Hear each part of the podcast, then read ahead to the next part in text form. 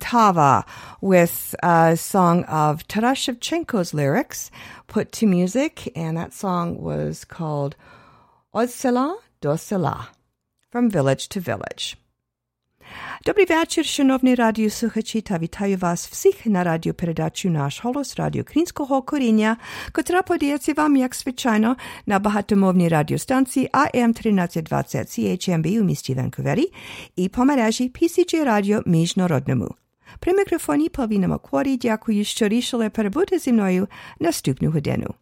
Hello there and welcome to Nash Holos Ukrainian Roots Radio here on AM 1320 CHMB Vancouver and in international syndication on PCJ Radio International. I'm your host, Paula Demchik Makori Pokrinske Pavlina. Thank you so much for joining me. We've got a great program lined up for you. It will be another focus on Shevchenko, uh, musically speaking, and we might have a little something as well that explains another part, another aspect of Taras Shevchenko's life. Uh, we'll have a little, a couple of very small recordings of his poetry recited in English, as well as uh, Ukrainian, as well as a description of his life while in exile in Kazakhstan, and that will be in the Ukrainian language. As well, we've got part two of our interview with Paulina Zalitsky, who's the author of her memoir, The Sea is Only Knee Deep and that is a two volume memoir that she wrote about her life growing up in the Soviet Union, as well as working in Cuba during the Cuban Missile Crisis, the second one, and a famous defection to Canada. So stay tuned for that as well. Our usual proverb of the week, other items of interest, and great Ukrainian music. And coming up next is another of Taras Shevchenko's famous poems, Zapovit, My Testament, performed by Dmitro Bohush.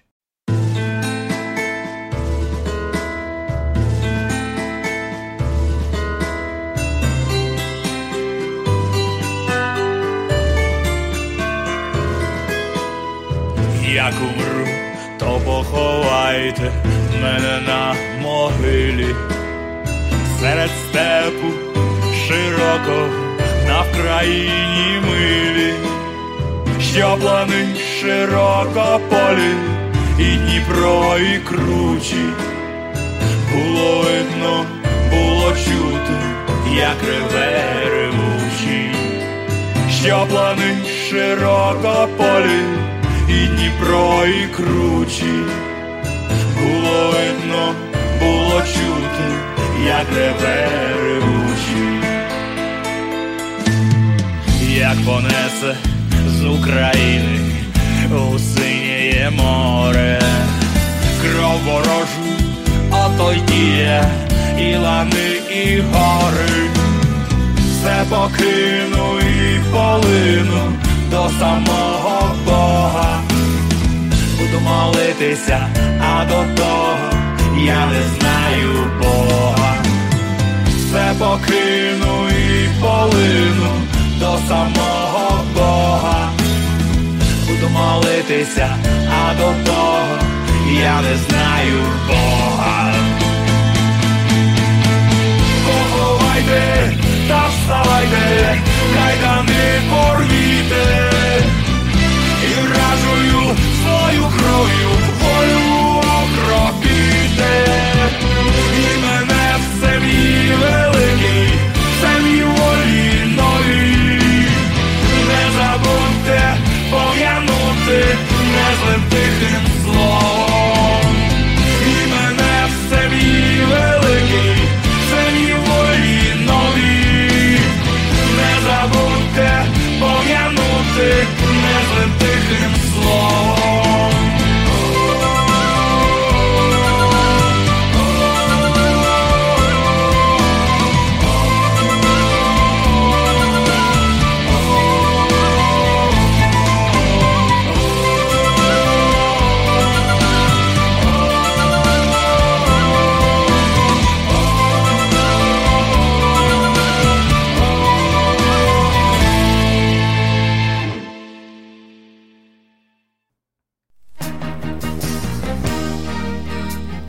Thanks to the foresight and generosity of its donors, the Shevchenko Foundation has been investing in the future of the Ukrainian Canadian community for over 50 years. Since 1963, the Shevchenko Foundation has been funding initiatives that strengthen our Ukrainian Canadian identity and enhance our Ukrainian Canadian cultural heritage. These include fine and performing arts and arts groups, museums, cultural centers, education, as well as authors, journalists, and the Ukrainian Canadian media, including this program. The Foundation strives to become the premier not for profit foundation in a Canada which acknowledges the Ukrainian Canadian community as a fundamental component of Canadian society. Nash Holos listeners are encouraged to support this vision through continued donations into the future. To apply for grants, make a donation, or for more information, visit ShevchenkoFoundation.com.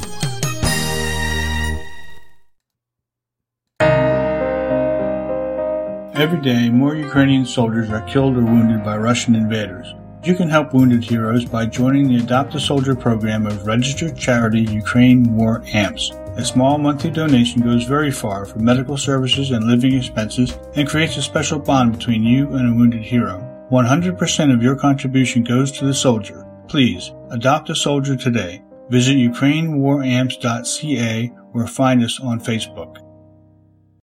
Бандуристе, орле сизий, добре тобі, маєш крила, маєш силу, є коли літати, тепер летиш в Україну, тебе виглядають, полетів би я з тобою, та хто привітає.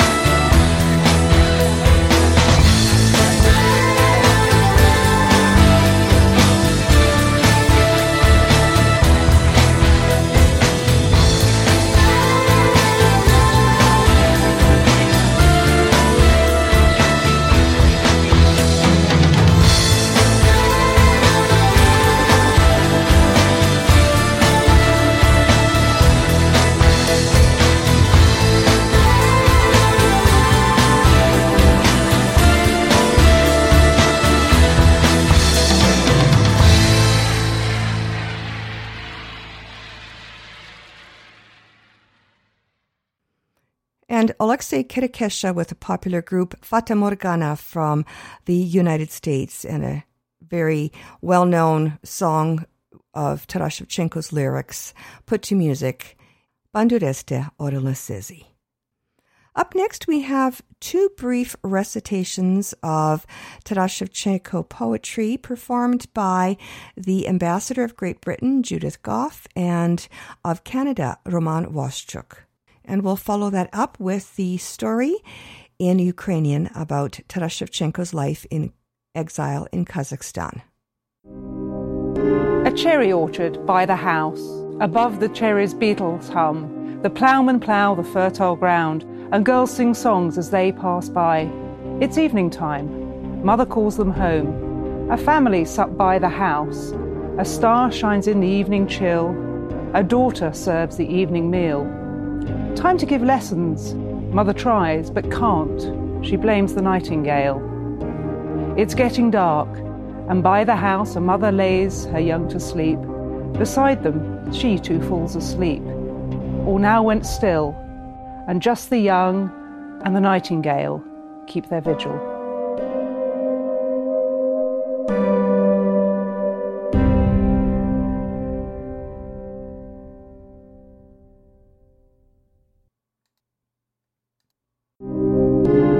Did not play me false, O fate. You were a brother, closest friend to this poor wretch.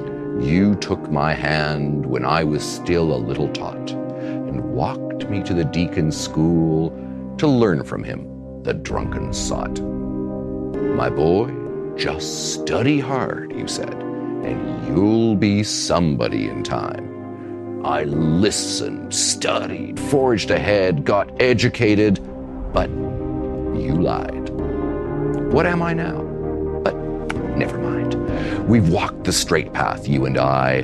We have not cheated, compromised, or lived the very slightest lie. So let's march on, dear fate of mine, my humble, truthful, faithful friend. Keep marching on. There, glory lies. March forward. That's my testament.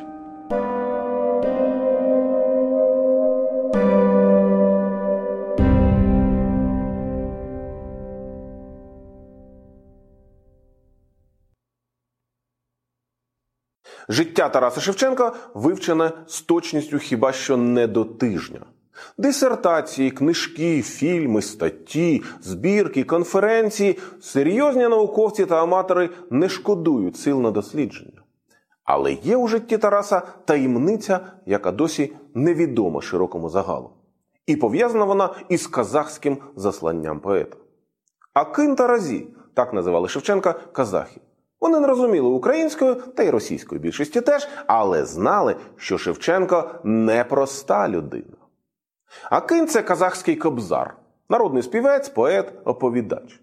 Акинів у Казахстані шанують як мудреців та митців, і дотепер там проводяться конкурси акинів, переможці яких стають національними героями. Акином Шевченка називають у Казахстані, коли пишуть про нього наукові статті.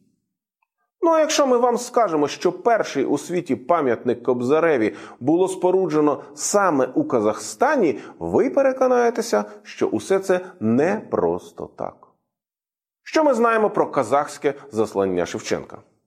По-перше, це було покарання за порушення заборони писати і малювати, яку наклав особисто імператор. Правда, як кажуть, з подачі критика Вісаріона Білінського, відомого революційного демократа.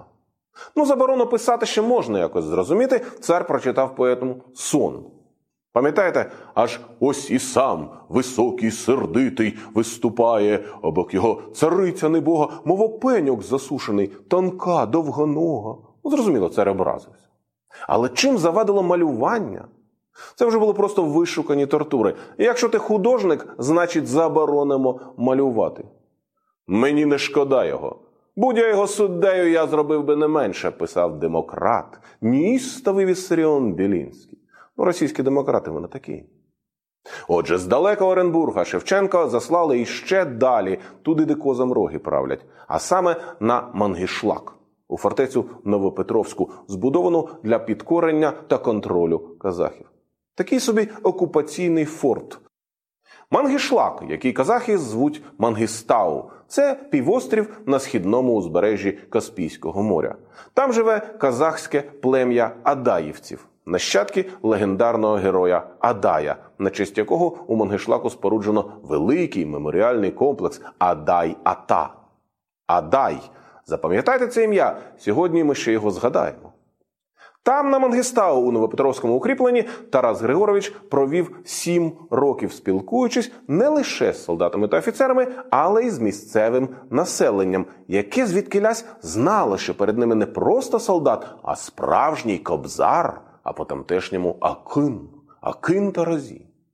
Погодьтеся, що це вже само по собі цікаво. Адже Шевченко був представником окупаційної армії, звичайнісіньким солдатом, навіть не під старшиною, а крім того, християнином, тобто, з точки зору мусульман, невірним. Що повинно було статися, щоб казахи визнали його авторитетом, акином?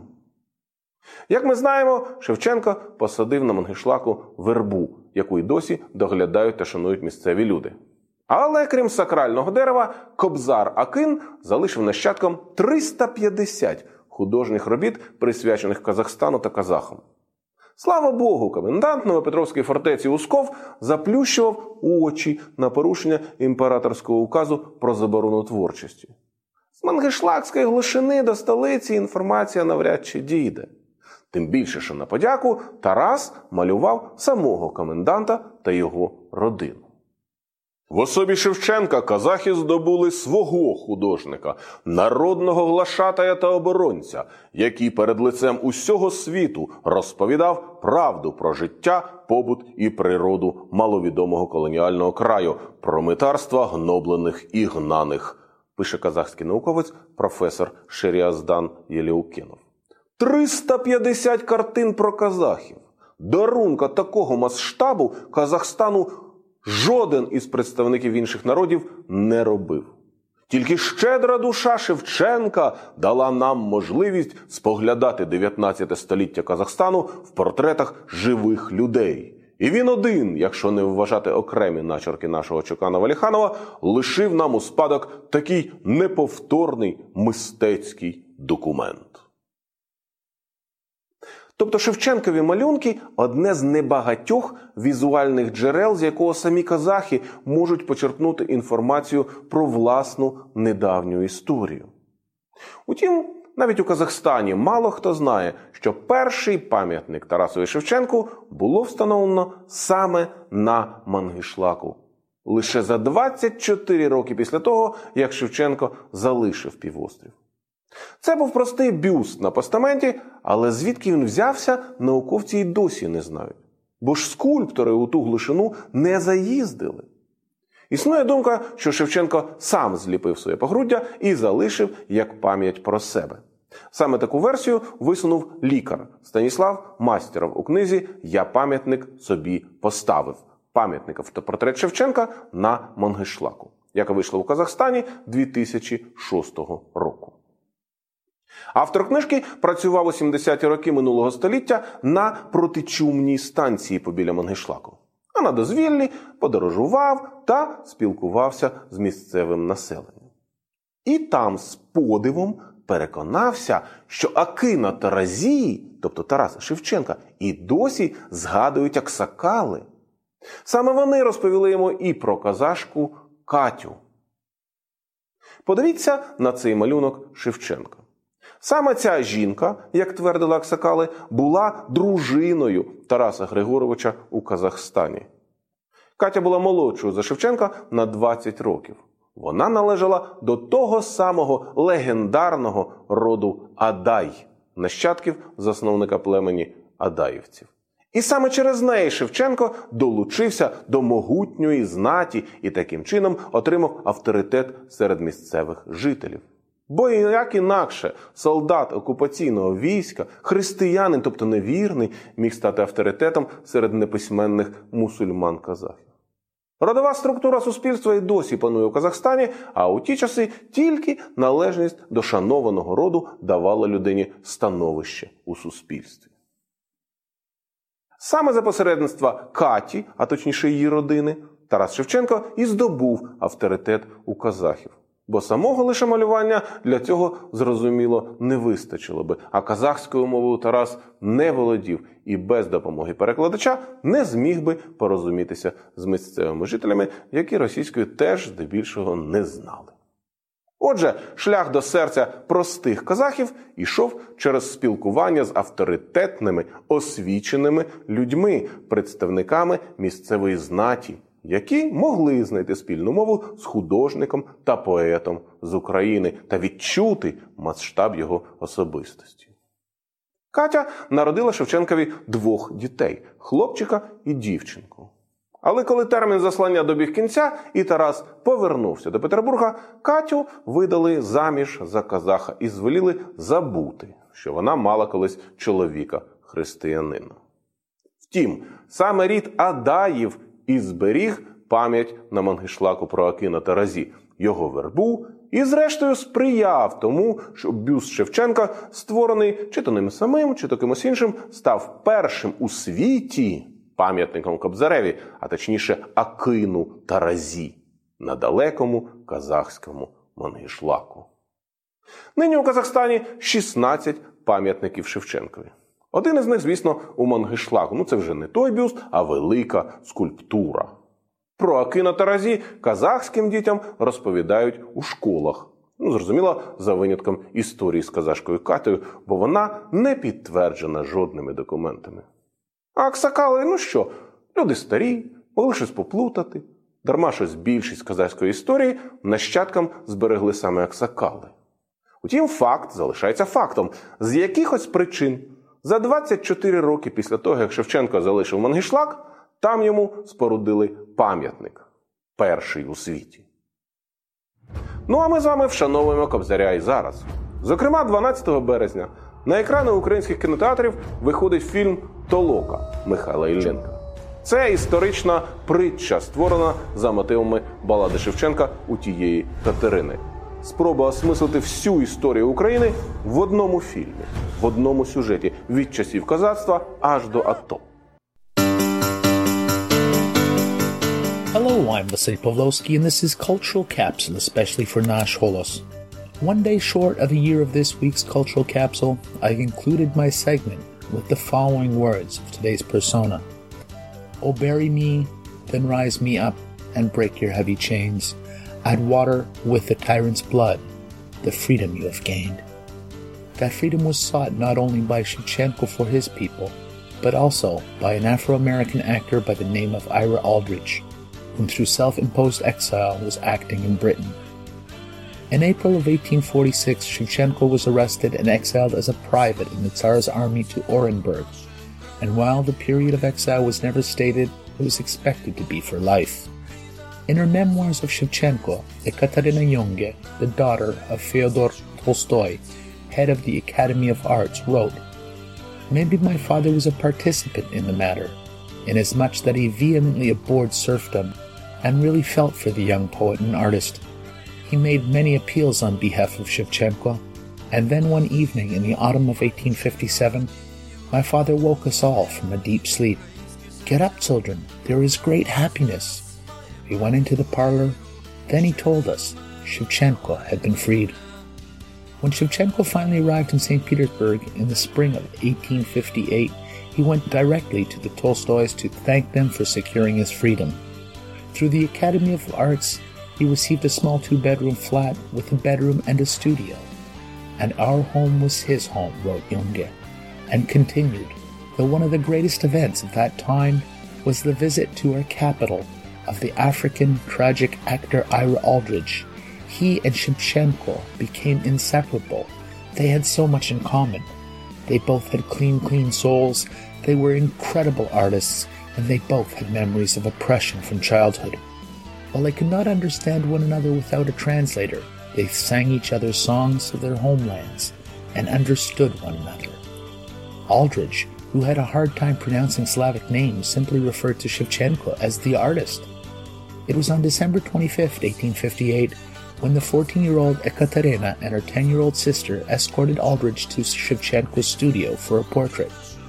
Aldridge, by his nature, could not sit still for long, and he was fooling around with us, making faces and danced a jig with my sister. But it wasn't long before the portrait was finished. Then we all went to our place to drink tea, wrote Junge. Recently, a number of things have been written and presented on the friendship between Ira Aldridge and Taras Shevchenko, and this week's cultural capsule featured just a small fragment of that friendship as told by an eyewitness. Ой, крикнули сірі гуси в яру на ставу, стала слава на все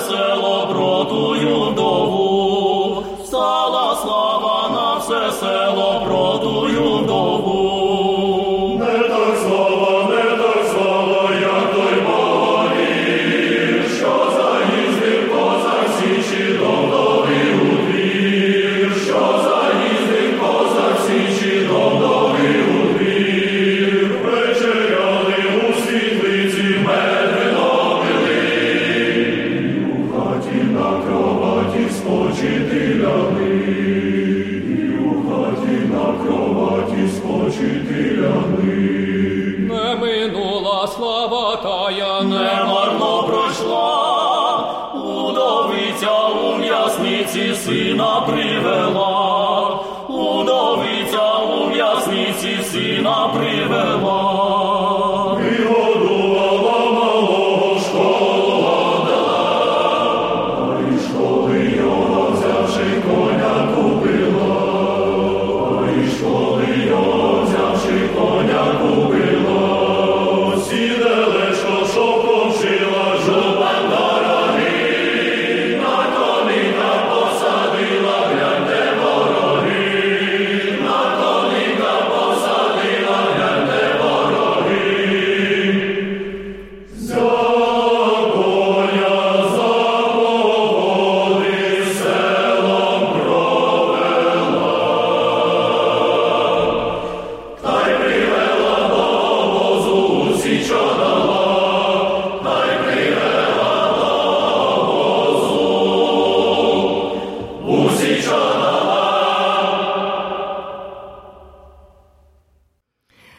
National Bandurist Capella of Ukraine with another of Shevchenko's famous poems set to music, Oi Kriknule Sirihuse, The Silver Geese Were Calling. This is CHMB, AM 1320, Vancouver. And now for a look at Ukraine's rich Jewish heritage, then and now, brought to you by the Ukrainian Jewish Encounter based in Toronto, Ontario.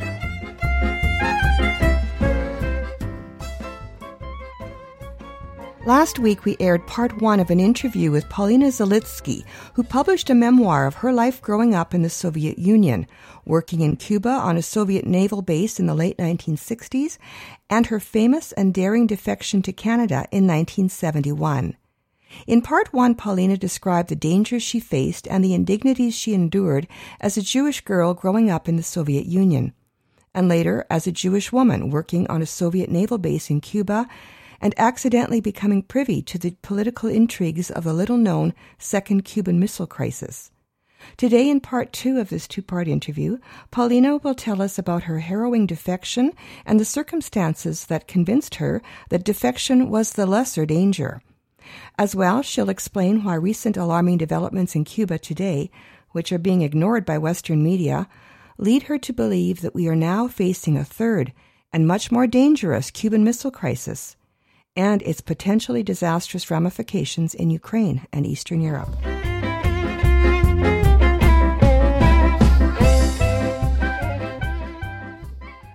And so um, you had personal things going on in your life too. Your marriage was starting to get a little rocky. Mm-hmm. Right. Um, um, an old family friend that um, you trusted um, hit on you and you escaped being raped. And exactly by him. Can Yeah. you imagine? Fam- he was yeah. my substitute father. Plus, you probably would sympathize with me. I couldn't tell about that to anyone. it's not something you talk Mm-hmm. about because then then you're the one that suffers. Exactly. Plus, when I when I uh, spoke to my father about it, I was endangering his health because he almost had heart attack. And I was afraid to tell to my husband because my husband could react violently. Yeah. I wouldn't want him to do that. Yeah. What happened is because my supervisor who almost raped me, I didn't let him to. I yeah. fought. Thanks to your dad, he taught you the kick. exactly. this was very handy kick. so when it happened, he was scared that I will denounce him. So he went to embassy before me and denounced me. Yeah, preemptive strike. Yeah. Preemptive strike, yes. So I was in a big trouble. Yeah. I decided or I get out in time or I will end up in prison. So I better go. So then you started to seriously look at defection. You chose Canada. You knew nothing about it, not a word of English, never heard a word of English. Yes. But Yes. you decided Canada and a fueling stop in Gander. A- Mhm. And you, uh, first time was unsuccessful. You did it twice. You tried twice. Twice. yes, first time they cut me. Yeah. I was really lucky that, you know, I was young because when young women uh, pretend something, it's easier Oh, yeah. than, you- everybody else.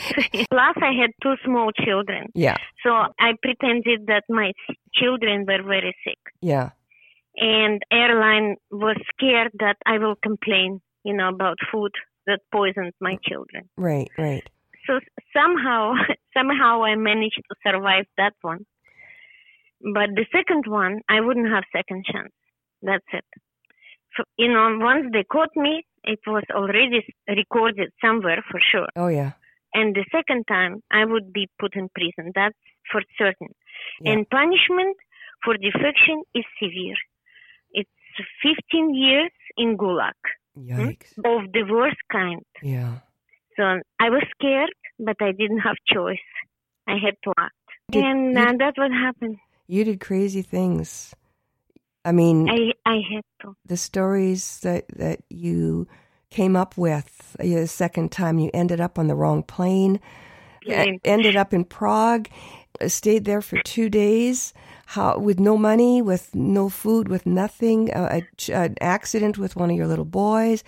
You know you made it on the plane and you were so smart you had and i'm not because i don't want to give this away. I want people to read this book because it is an amazing story but you taught your little boy he was the Yeah. one if it wasn't for your little boy who runs really really fast um, he was the one that broke you free and you ended up in canada Mm-hmm. with the communists banging on the door, the people from the, the airline that was Czechoslovakian airli- airlines that you managed to get on from Yes. from Prague, and they yeah, and they were were there for hours, and then you know your story of what happened to you when you defected, and that was harrowing too. What happened here in Canada? I, I was disappointed in my government, in how you were treated. I was disappointed in in in those people in whose care you were. They were a whole lot better than the ones that you left behind. You know, it was very shocking to me. It was an eye opener, and I think it's an eye. It would be an eye opener to anyone. That book should be in schools. That should be taught in schools. Your story. People have no idea, absolute no idea, and I'm just so glad that you wrote that book. It would put John Curry to shame. Seriously, what a story. Thank you. It should actually be a, a series on TV. Um, but back to your story and how we connected. I just wanted a picture. I wanted to post the, um, you know, the book review on the website. Just routine, boring stuff, workaday stuff that I do all the time. And uh, and then you sent me this information about something that just happened in Cuba, and it's something that's called what is it? The third Cold War or something, or the 3rd Mhm, miss, the third mhm. missile crisis. Yes, um, because it's the third missile crisis. You see, the first one was in 62. hmm The second one was really 69, 70, because Kissinger wrote about it. U.S., of course, had uh, intelligence information about Soviet submarines being in Cuba, the submarine base. Right. Right. And he wrote an article despite the fact that Nixon forbid him to do it. Okay, so this is the secret submarine base that you were working on. Um, Yes. Your work was actually was on the construction site. The the Yes, the, mine was on construction the the site. the, fa- right. the facade for Mhm. it, and yeah, and so and that translation for for Navy. yes, yes, yeah. I was translating for Navy too. That's right. So that was the second Cuban Missile Crisis. That was second, and now we're coming into third. Yeah. And this this interesting the second one, not very many people talked about it as you said Nixon who was the US president at the time forbade Kissinger from writing about it. Yes, yes, So that's it's correct. so it's supposed to be kept hush hush. Yes, that's right. Why? And it looks like it's going to be kept as well now. The reason why? Yeah. I told you why I think is the reason. They don't know what to do about it. United States has not anti-missile, cruise missile defense at all. So they don't know what to do about it. And when they're bullied, they just uh, freeze. They do nothing. So go, going back to again to 1969 and the second uh, Cuban Missile Crisis, were they prepared then, or were they also not prepared? And they just wanted no, it to they go. were not prepared. Not they were not prepared. I was interviewed, and I very and I uh, of course I I described my work. That was in '71 when Uh-huh. I described my work, to who? Who to whom? and nobody heard about that, right? Who? So who did you? You didn't. No, no. Who did you describe? Who did you tell your story to? Who did, who interviewed you? The government. Government, of course. You want to know exactly names? No, No, government. no, no. No. I don't want to know names. No. yeah, yeah, yeah, yeah. You know, you understand. I do. No, yeah. I. but of course, I am now so free to talk about it because it's really happened and it's recorded. Yeah. Are you worried at all for your safety? No, I am in Canada. Okay, so you don't you don't think that there's any danger here? No, I don't think there is any danger in Canada. That's right. Okay, well, you live you've lived through danger, so you would recognize it if it was there. So when we were first speaking a few days ago, you brought to my attention something that mm-hmm. was going on in Cuba. Uh, right about the time I was airing your book review. Um, Two weeks ago, there were uh, Russian high level officials had been in Cuba. Absolutely. The head of all Russian Navy, Admiral Nikolai Yevmenov. And he was there on the request of Raul Castro and the president of Cuba. Yes, that's right. And they were there. Who visited Moscow a couple of weeks before. Oh. Before that. And Mhm. then, oh, I see. So the Russian officials were in Cuba for six days, and Yeah. all the, the so the announcement was made all over Russian media that they were going to beef up the The submarine base. that you were working on in in '69. Yeah. So yeah. they were yeah. going to expand it. Yeah, that's right. That they're going to rebuild that base, and um, they are going actually to upgrade these uh, harbor facilities again, and also that the new spy center, this um, GLONASS and the satellite spy center, is functioning. In this is a Russian center. It's functioning now. It's back into operations in Cuba. The spy center and the Navy base Oh, both they were both closed. were closed in Cuba in 92. Okay. And now they announced that they're reopening it and the spy center already is reestablished, rebuilt, and operating. Wow. Right. And two days ago, a Russian spy ship, the main, the biggest spy ship, Viktor Leonov, came to Havana and it's right now in Havana Harbor from March 3rd. I don't know how long they're going to, to stay there. But from that ship, not only they listen everything and everyone in United States and Canada, but also they working, of course, uh, in a coordinating work of their new spy center. Good grief. Are you worried that they'll be hearing our conversation? No, why? Why should I worry? I'm in Canada. Okay. I would be worried if I would be in Havana or if I would be in Moscow. So we shouldn't be worried. We shouldn't be worried. No. Okay. They're Why not interested in you and me, of course. They're interested in uh, military establishment, Oh. in what our governments do. They're not interested what you and I do. So they're not worried that people are talking. They don't care. No, they care about important people. Ah, They're not important enough. That's Thank good. God. That's right. Yeah, my father always told me that if you want to survive, don't become important. so you had sent me some English language media, and you you'd sent at the at the time that Nothing. there's not much, is there? Not only not much, there is nothing. Well, there was something. It was something about uh, Canadian um, military. Yes, NORAD. Nor, yeah, NORAD. Yeah, Yeah, they announced that Russia is the main danger. right. And that's all. They didn't say from the south. Like, yes, uh, Russia is danger everywhere, obviously. And when they're spying from the south, they're danger uh, from in any direction. But we have that danger 90 miles from, From U.S. coast, right? Yeah. 90 miles. They don't have to use strategic weapons. They can use short or middle range Ah, cruise missiles. right. Cruise missiles, short or middle range, if they have nuclear tip, they're as dangerous as nuclear bombs. You understand? Wow. The, the cruise missiles, they uh, right now, today, nobody can stop. There is no defense against them. Oh no. United States is only developing defense, It's developing, but it's going to be developed. They promise for 2024. Oh. 2024. That's a couple of years away from now. Uh, you think the Russians will wait until they they're ready? Yeah. so you don't think that the United States is a, is aware of this? I think they're aware of everything, but they don't want to confront anyone because they don't know how to. You see, they're bullied.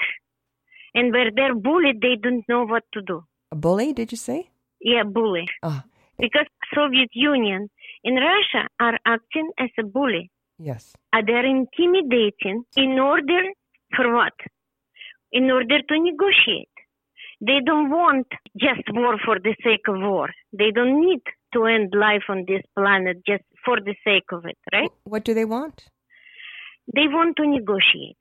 For example, right now in Ukraine, there are some differences because the new president of Ukraine wants to review Minsk agreement. Uh, you see, Poroshenko signed deal Yes. in Minsk that border becomes Ukrainian only after elections. That means that they will elect Russian KGB in government. That would become Ukrainian government. Wonderful. Yeah, that's what Minsk agreement made. I didn't realize that. That's the deal. oh, wonderful. Yes, because Russia is controlling borders, right? So while Russia is controlling borders, who is running for elections in those regions? Well, yeah. Correct. And if these people are elected into Ukrainian government, whom they were going to represent? Yeah. So Zelensky wants to change it. He wants deal to be changed that first the border becomes Ukrainian and after that they will hold elections. That's reasonable. So which border? The border that Russia breached? The border that Russia breached already. So so basically push Russia back to the original sovereign borders eh, that from yes. from 2013. Yes, that's right. That's Okay. right. That's the Minsk deal. That's the conditions of Minsk deal. to push back all the borders to where they were in 2013. Yes. And to hold elections. But what is first? First the borders or first elections? Mm-hmm. If the borders are under control of Russians, that means elections are not going to result in Ukrainian interest. Right. You understand? Mm-hmm. So he wants to review it, and Putin doesn't want him to. And if uh, United States and uh, Europe supports Ukraine, Putin might have to retire before this Minsk deal is finalized, Why? and he doesn't want that. He, he wants to retire. He wants to retire in more secure position. he's retiring at the end of this year. Oh. He's supposed to retire. Oh, yeah, right. of course, it's not completely retirement because uh, he he still will be controlling everything and managing everything, right? Yeah, yeah. but yeah. from behind, not Oh, yes, yeah. not in the front line any longer. Okay, so so then let me get this straight. He is in Cuba because of Ukraine? Well, yes, yes. Yeah. They are telling to United States and the Western countries to stop helping Ukraine. Wow. Don't interfere anymore, not just Ukraine, but also other regions like Litva, Latvia, Estonia, Georgia, all those other regions as well. So he wants he does want to recreate the Russian Empire. Exactly. That's what I was telling in my message to you. Mhm. It's just continuation of Russian traditional politics. Wow. It's uh, empirical ambitions. Yeah. They can't stop it. It's always been. Yeah. You probably know that originally uh, Russia itself, Moscow, was a very small region. Oh yeah. And it grew because they were conquering territories around them, right? Yeah. And it never changed. They always do. They always conquer. Yeah. So what they don't want and what Khrushchev was doing and what Brezhnev was doing and what now Putin is doing, they are warning the West not to interfere in their conquest. So while the United States is preoccupied with coronavirus scares, with with um, with unseating um, an elected president, like him or not, um, he was elected, and uh, so that whole circus that's been going on, and Mhm. in the meantime, Russia very quietly is back to its old tricks. Yes, Russia very quietly just taking what they want. and the rest of the world is Yeah, asleep. yeah. I was always impressed. You, you probably heard interviews of uh, granddaughter of Khrushchev. She lives in the United States and she spoke many times on interviews. right. And when they were asking her why Russia is doing that, she always said because they can. Hmm. She always answered that way, just because they can. You see, they're bullying, Yeah. and the West doesn't know how to confront that. What what do you think about uh, the Ukrainian pushback? Do you think there's any hope there? To be very honest, I don't think really anybody cares about Ukraine Yeah. but Ukrainians. Yeah. Do they have a hope in hell? Ukrainians do. Oh. But nobody else is willing to help, you know. Yeah. It's, I feel desperate. Yeah. You you do you don't have any family left there now? Yes, of course, I still have family in Odessa. Oh. Yeah. They don't want to go. They could go to Israel. They couldn't go anywhere else. Yeah. But they prefer to stay in Odessa. They love Odessa. They they want to live there. It's home. Wow. Mhm. But your new home is here in Canada, and thank you so much for sharing your story and for giving us this heads up on what's happening in the world today. Thank you, Paulette. You're so kind and so observant. Oh. I really appreciate how you treated the subject. Oh, well, thank you. It's fascinating to me, and uh, certainly you made it easy with your incredible storytelling skills. So, um, again, I can't emphasize enough for listeners to read Paulina's memoir, The Sea is Only Knee Deep. You can get it on Amazon. It is an incredible story. Thank you for sharing it, and hope to have you on the show again soon. Thank you. Then thank you. Paulina Zalitsky is the author of The Sea is Only Knee Deep, a two volume memoir about her life growing up in the Soviet Union, working as an engineer on a Soviet naval base in Cuba during the Second Cuban Missile Crisis, and her daring defection to Canada in 1971. I hope you enjoyed this interview with the author of this fascinating book. I'm Pavlina, producer and host of Nash Holos Ukrainian Roots Radio. Until next time, shalom.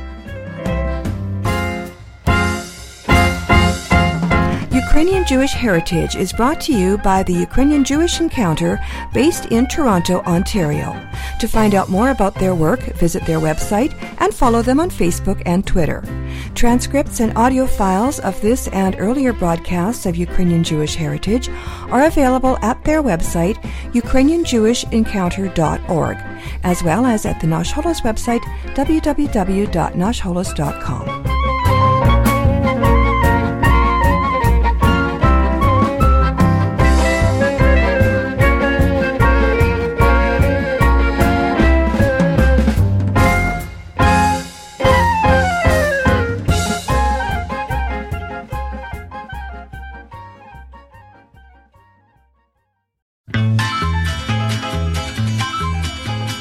Который раз лечу Москва-Одесса. Опять не выпускают самолет. А вот прошла вся в синем стюардесса, как принцесса Надежная, как весь гражданский флот. Над Мурманском ни туч, ни облаков И хоть сейчас лети до Ашхабада Открытый Киев, Харьков, Кишинев. И Львов открыть, но мне туда не надо. Сказали мне, сегодня не надейся Не стоит уповать на небеса. И вот опять дают задержку рейса на Одессу. Теперь обледенела полоса. А в Ленинграде с крыши потекло. И что мне не лететь до Ленинграда? В Тбилиси там все ясно, там тепло. Там чай растет, но мне туда не надо. Я слышу, ростовчане вылетают А мне в Одессу надо позарез. Но надо мне туда, куда три дня не принимают И потому откладывают рейс Мне надо, где сугробы намело Где завтра ожидают снегопада А где-нибудь все ясно и светло. Там хорошо, но мне туда не надо. Отсюда не пускают а туда не принимаю Несправедливо грустно мне, но вот. Нас на посадку скучно стюардесса приглашает Надежная, как весь гражданский флот. Открыли самый дальний уголок В который не заманят и награды. Открыт закрытый порт Владивосток. Париж открыть, но мне туда не надо Взлетим им, распогодится теперь, запреты снимут Напрягся лайнер, слышен визг турбин. Сижу как на иголках, но вдруг опять не примут Опять найдется множество причин. Мне надо, где метели туман Где завтра ожидают снегопада. Открыли Лондон, Дели, Магадан. Открыли все, но мне туда не надо я прав, хоть плачь, хоть смейся Но опять задержка рейса. И нас обратно к прошлому ведет. Вся стройная, как ту, да стюардесса мисс Одесса Похожая на весь гражданский флот. Опять дают задержку до восьми. И граждане покорно засыпают. Мне это надоело, черт возьми. И я лечу туда, где принимают Мне это надоело, черт возьми И я лечу туда, где принимают And that was a very popular Russian singer with a klezmer tune called Moskva Odessa. And that's going out especially for Paulina.